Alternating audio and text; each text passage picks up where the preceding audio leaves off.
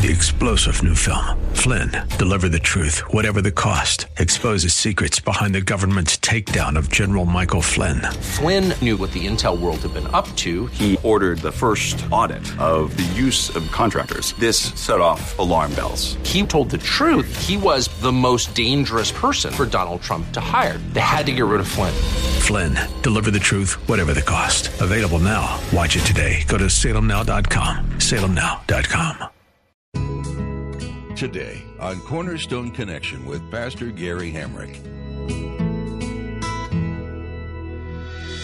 Real love is calling, listen, truth opens up your eyes. Mercy is waiting for you with every sunrise.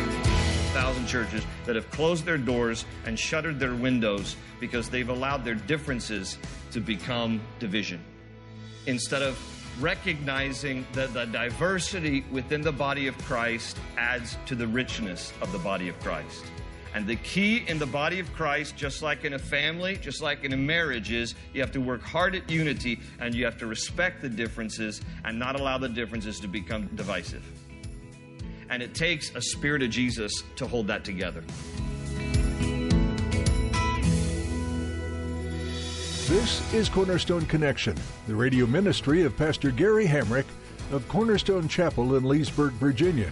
Pastor Gary is teaching through Romans. We live in a very me focused society today, trying to navigate as a loving Christian in a culture that is obsessed with glorifying self is not easy. Today, Pastor Gary will challenge you to love others and build them up. Paul encouraged the early church in Rome to pray for a spirit of unity and to work sacrificially for it. The ultimate goal of unity is to glorify Jesus and proclaim the good news of the gospel. God calls you to accept each other as Christ has accepted you, to forgive others as God has forgiven you, and to love as Jesus loves you. At the close of Pastor Gary's message today, I'll be sharing with you how you can get a copy of today's broadcast of Cornerstone Connection. Subscribe to the podcast or get in touch with us. But for now, let's join Pastor Gary in the book of Romans, chapters 15 and 16, with today's edition of Cornerstone Connection.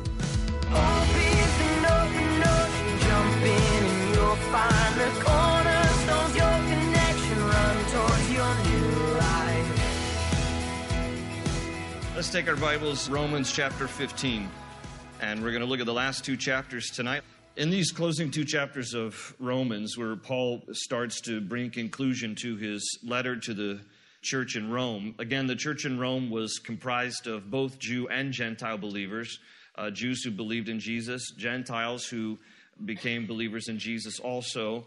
And because of the mixture of that in the church at Rome, there was the opportunity for there to be division because you have people from very different backgrounds. You have Jews who have, who have come to faith in Jesus and they, they were trained in, in the ways of the law. And you have Gentiles who come to faith in Jesus, and they weren't trained in ways of anything except the world. And so you get, you know, these heathen Gentiles who get saved, and you have these very legal, uh, studious Jews uh, who get saved, and those come together. The mixture can cause friction. So, the conclusion of the book of Romans, Paul is emphasizing now. We talked about it in chapter 14 about how to get along, and he mentions about disputable matters that there are some things that simply are not covered chapter and verse in the Bible.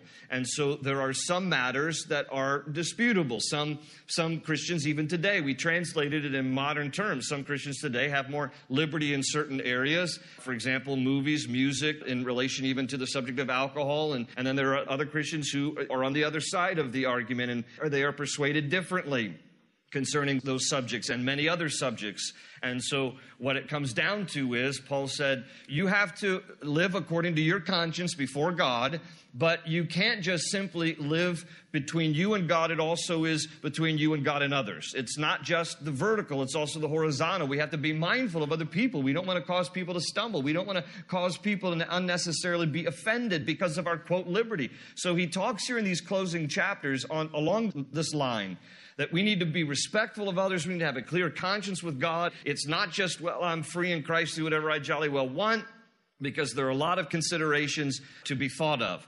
And he continues in this same vein here into chapter 15. Look here at verse 1, where he says, We who are strong ought to bear with the failings of the weak and not to please ourselves. He says, Each of us should please his neighbor for his good to build him up.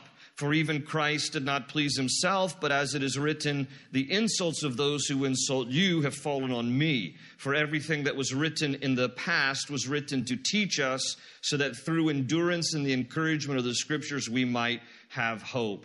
So here's basically an overview of where we're going in the final two chapters. In between chapters 15 and 16, Paul's going to first give some advice for the church.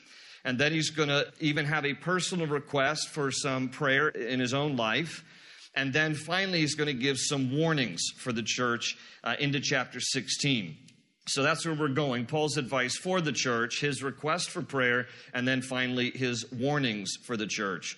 Now, along the lines of this first topic, Paul's advice for the church, we see here in the opening verses of chapter 15 that Paul is going to encourage us in order to maintain this kind of, you know, how do we get along with all of our differences and all our backgrounds and, and, you know, we come to faith in Christ, yes, and that's one thing that we have in common, but we all have varied backgrounds and varied personalities and, and various approaches to those disputable matters. So he says, let me give you some closing advice about how to get along. And He kind of summarizes everything from chapter 14 and here into chapter 15. And the first thing that he says here is we need to be others oriented. We need to be others oriented. That's what I just read there. He says, We who are strong ought to bear with the failings of the weak and not to please ourselves. It's not about ourselves. He says, Each of us should please his neighbor for his good, to build him up. So we need to be living lives that are more focused on how to please others and how to build others up and how to edify others rather than it being about ourselves. And then he gives the example. He says, For even Christ, there in verse 3, did not please himself, but as it is written, the insults of those who insult you have fallen on me. In other words, he says, if anybody has set the perfect example for us, it's Christ in that he didn't think of himself. When he went to the cross, he thought about you and me. He wasn't preoccupied with self. He was preoccupied with his love for the world, and that's what compelled him to the cross. And so Paul says, in the same way that Christ took on the insults and took on the offense and ultimately even took on our sin, and he didn't retaliate and he didn't think about himself in that moment, he thought of everybody else, so we should be like that. Be others oriented. And we live in a very me oriented society. So this is even more difficult for us now than it was in the day that Paul wrote this around 56, 57 AD. Okay, our culture is obsessed with self. All right? I mean, we, we are.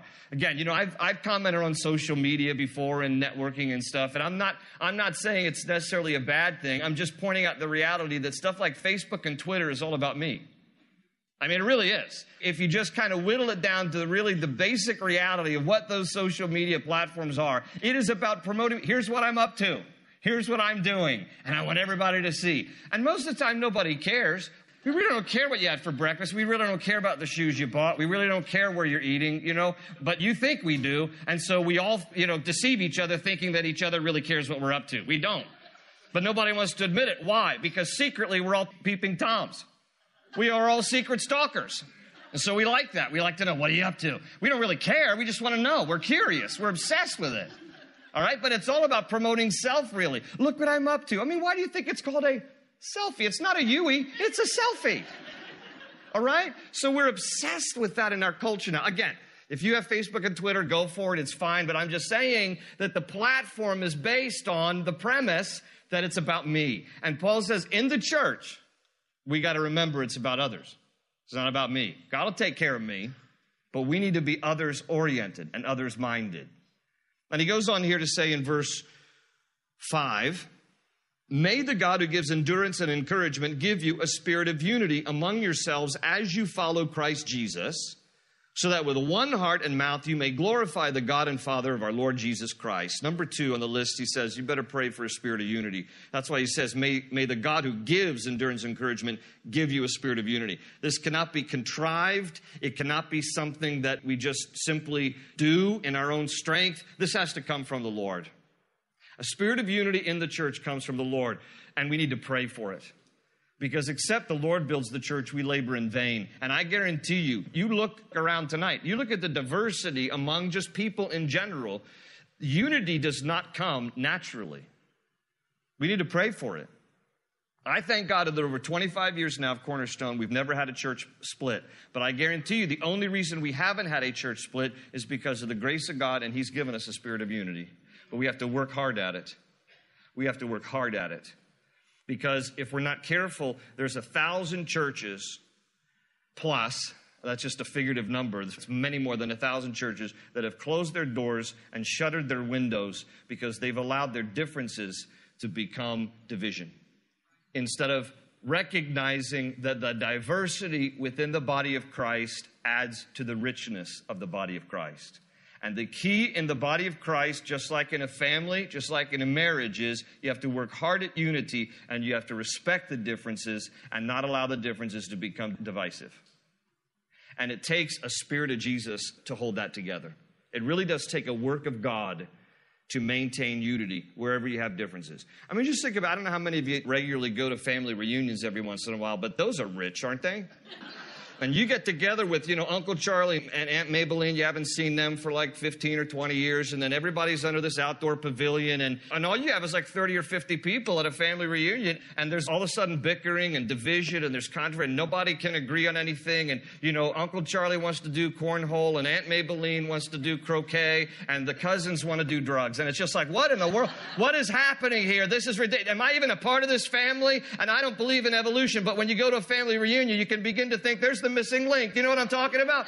And so there's all kinds of challenges just within a small family at a family reunion. Now, now multiply it out at a church of any substantial size. Within that church represents all kinds of different people. And that's a wonderful thing. But don't take unity for granted. Pray for it and work hard for it in terms of being respectful of the differences and recognizing that the differences lend to the completion within the diversity of the body of Christ and how God will use one person with one set of gifts and another person with another set of gifts to bring about the completion within the work of God in His kingdom. But pray for it, he says there.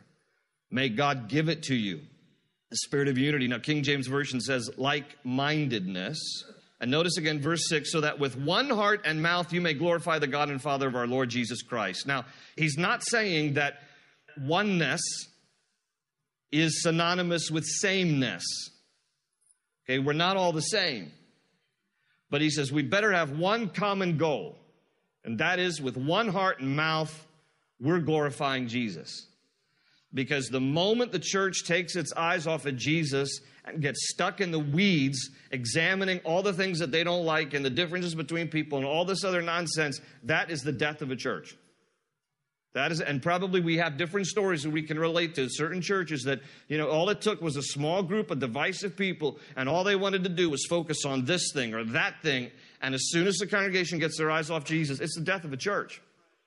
And so Paul says here, with one heart and one mouth, you better be glorifying Jesus because as long as you are fixing your eyes on Jesus, the author and finisher of our faith, then you'll be able to respect and get along with each other in spite of our differences and recognize that as the richness that adds to the diversity and continue to focus on Jesus. The moment you stop focusing on Jesus is the moment that there's the potential for division. So that's his warning there. Pray for a spirit of unity.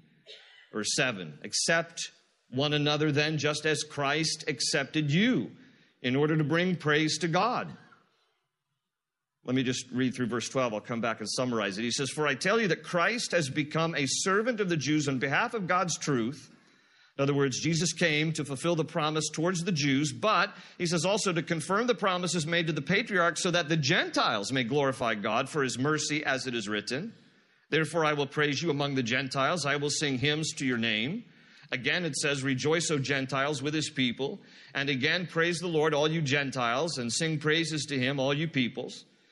And again, Isaiah says, The root of Jesse will spring up, one who will arise to rule over the nations. The Gentiles will hope in him. All right, pause there for a moment. Why all the emphasis on the Gentiles? Because again, he's writing to a church that has both Jew and Gentiles, and some of these folks aren't getting along, and in particular, the Jews who have had the privilege of the law of God and they've had the privilege of being the first to really introduce to the world who God is. I mean, think about it. The God of Abraham, Isaac, and Jacob, the creator of the universe, was introduced to the world through the Jewish people. And that God himself brought about a Jewish race of people from nothing in order that he might be revealed to the world and ultimately the Savior Jesus would come through the Jewish people. All right, now, if you're part of that group that's had the privilege of bringing revelation of God to the world and Messiah coming through your race, you might tend to think of yourself a little more specially and exclusively than others. And so Paul is wanting them to understand yes, Jesus came to fulfill the promise of the Jews, but listen, folks, you're going to have to open up your arms to the Gentiles too, because Jesus died for all. And so he's emphasizing here, particularly to the Jews who think that they're the exclusive people. And there's no question that God, you know, still has special love for the Jewish people. And God says, He who touches Israel touches the apple of my eye. So, you know, He's not done with Israel. But the Jewish people are just as much in need of a Savior as the Gentile people.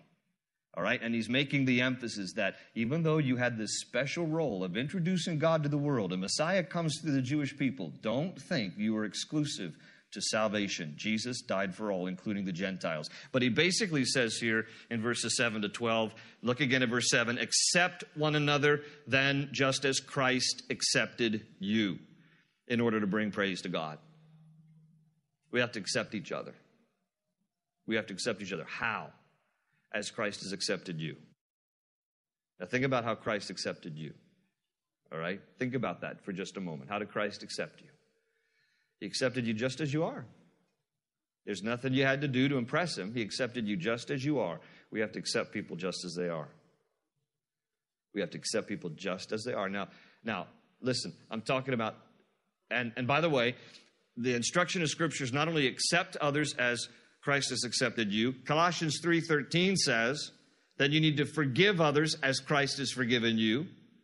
And Jesus says in John 13, I want you to love one another as I have loved you.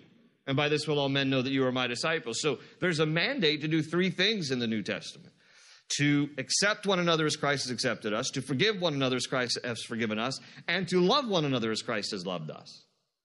And this is challenging, but this is what God calls us to. It's a higher standard. You know, the world basically teaches accept whoever you want and reject whoever you want, love whoever you want, you know, don't whoever you want, and forgive those that, that are really sorry, and the other ones you get to get even with, and all this kind of nonsense. And the Bible holds us to a higher standard. I want you to forgive, I want you to love, and I want you to accept, just as Christ has done those things for you and for me. And so that's our that's our mandate. Be others oriented, pray for a spirit of unity, accept one another as Christ has accepted you. Verse 13, he says, May the God of hope fill you with all joy and peace as you trust in him, so that you may overflow with hope by the power of the Holy Spirit. It's an interesting emphasis there on hope that he mentions twice. May the God of hope fill you with all joy and peace as you trust in him, so that you may overflow with hope by the power of the Holy Spirit. And please note that he says here the foundation for hope is trusting in him. May the God of hope fill you with all joy and peace as you trust in him, so that you may overflow with hope by the power of the Holy Spirit. God, help us to trust you more. Amen. Isn't that a regular prayer of yours? I know it is mine. God, help me to trust you more because in our humanness, we want to trust everything else besides God. We want to trust our senses. We want to trust the doctor. We, we want to trust the internet. We want to trust all kinds of things. But we need to trust the Lord.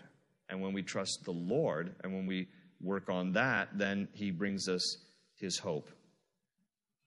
He says in verse 14, I myself am convinced, my brothers, that you yourselves are full of goodness, complete in knowledge, and competent to instruct one another.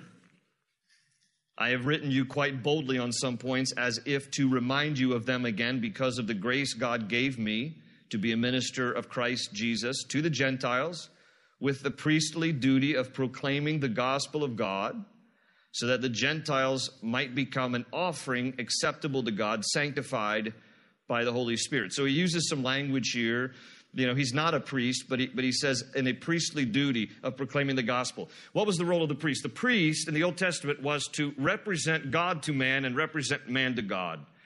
And Paul is saying, in effect, what I'm trying to do is proclaim the good news of Christ so that the Gentiles, I might represent God well to them, And then as I pray for them and lift them up to the Lord, I might represent them to God in this kind of a priestly role here. He says that they might become an offering acceptable to God, and I want them to be saved, and I want that aroma to be pleasing to the Lord, sanctified by the Holy Spirit.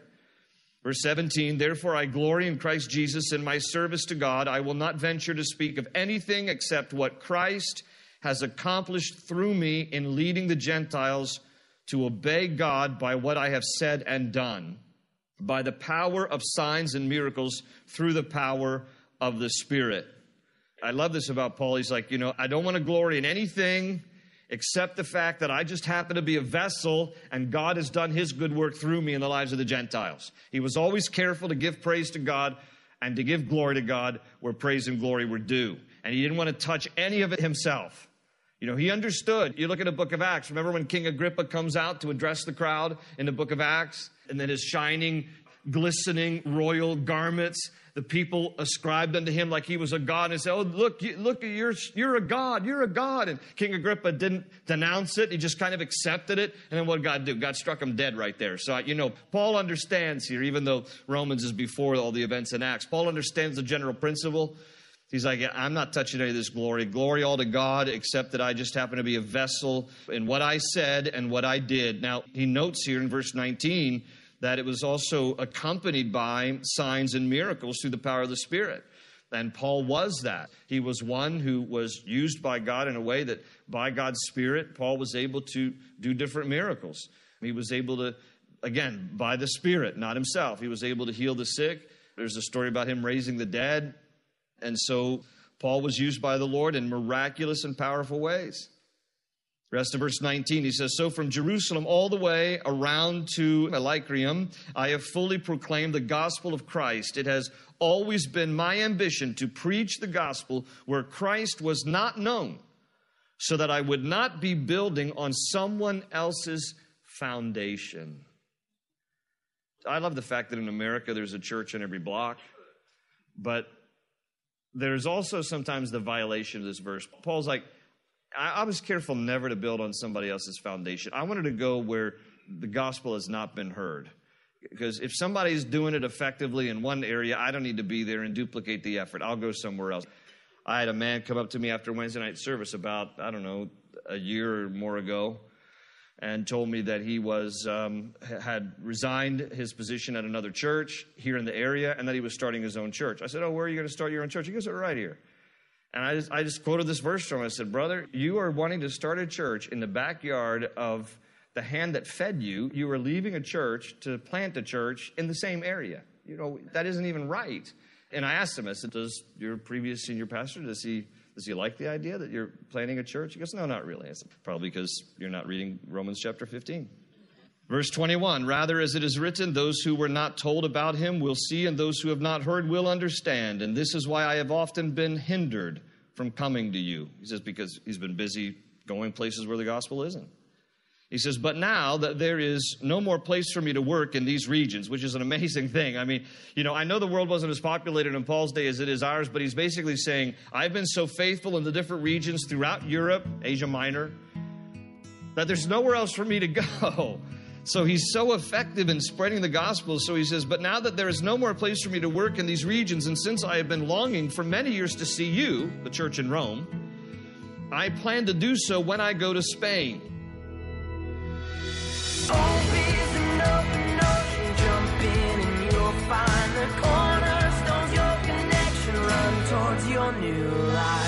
Romans teaches that living for Jesus isn't just something you say with your mouth. It's an entire lifestyle change. Your heart and your mind are made new through the powerful grace and love of Jesus. You begin to want to do things as Jesus has, and that includes knowing what He says in the Word. It's important to make spending time in the Bible part of your life. You'll learn more about the Savior you follow and His plans for your life and for the world as a whole. We're so glad you tuned in today for Pastor Gary Hamrick's message on Cornerstone Connection. If you'd like to listen again to this study in Romans, visit cornerstoneconnection.cc. While you're there, you'll be able to learn more about this ministry and the church behind it all. Are you in the Leesburg area? If so, we'd love to have you come join us for our weekly services at Cornerstone Chapel.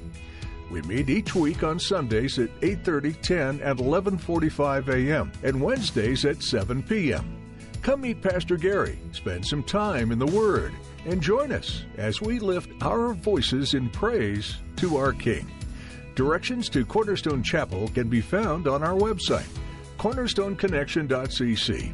With that, our time with you has come to an end for today. We hope you'll join us again for this continuing study of Romans, right here on Cornerstone Connection. They say you're a wandering soul, that you've got no place to go, but still you know, you're not alone.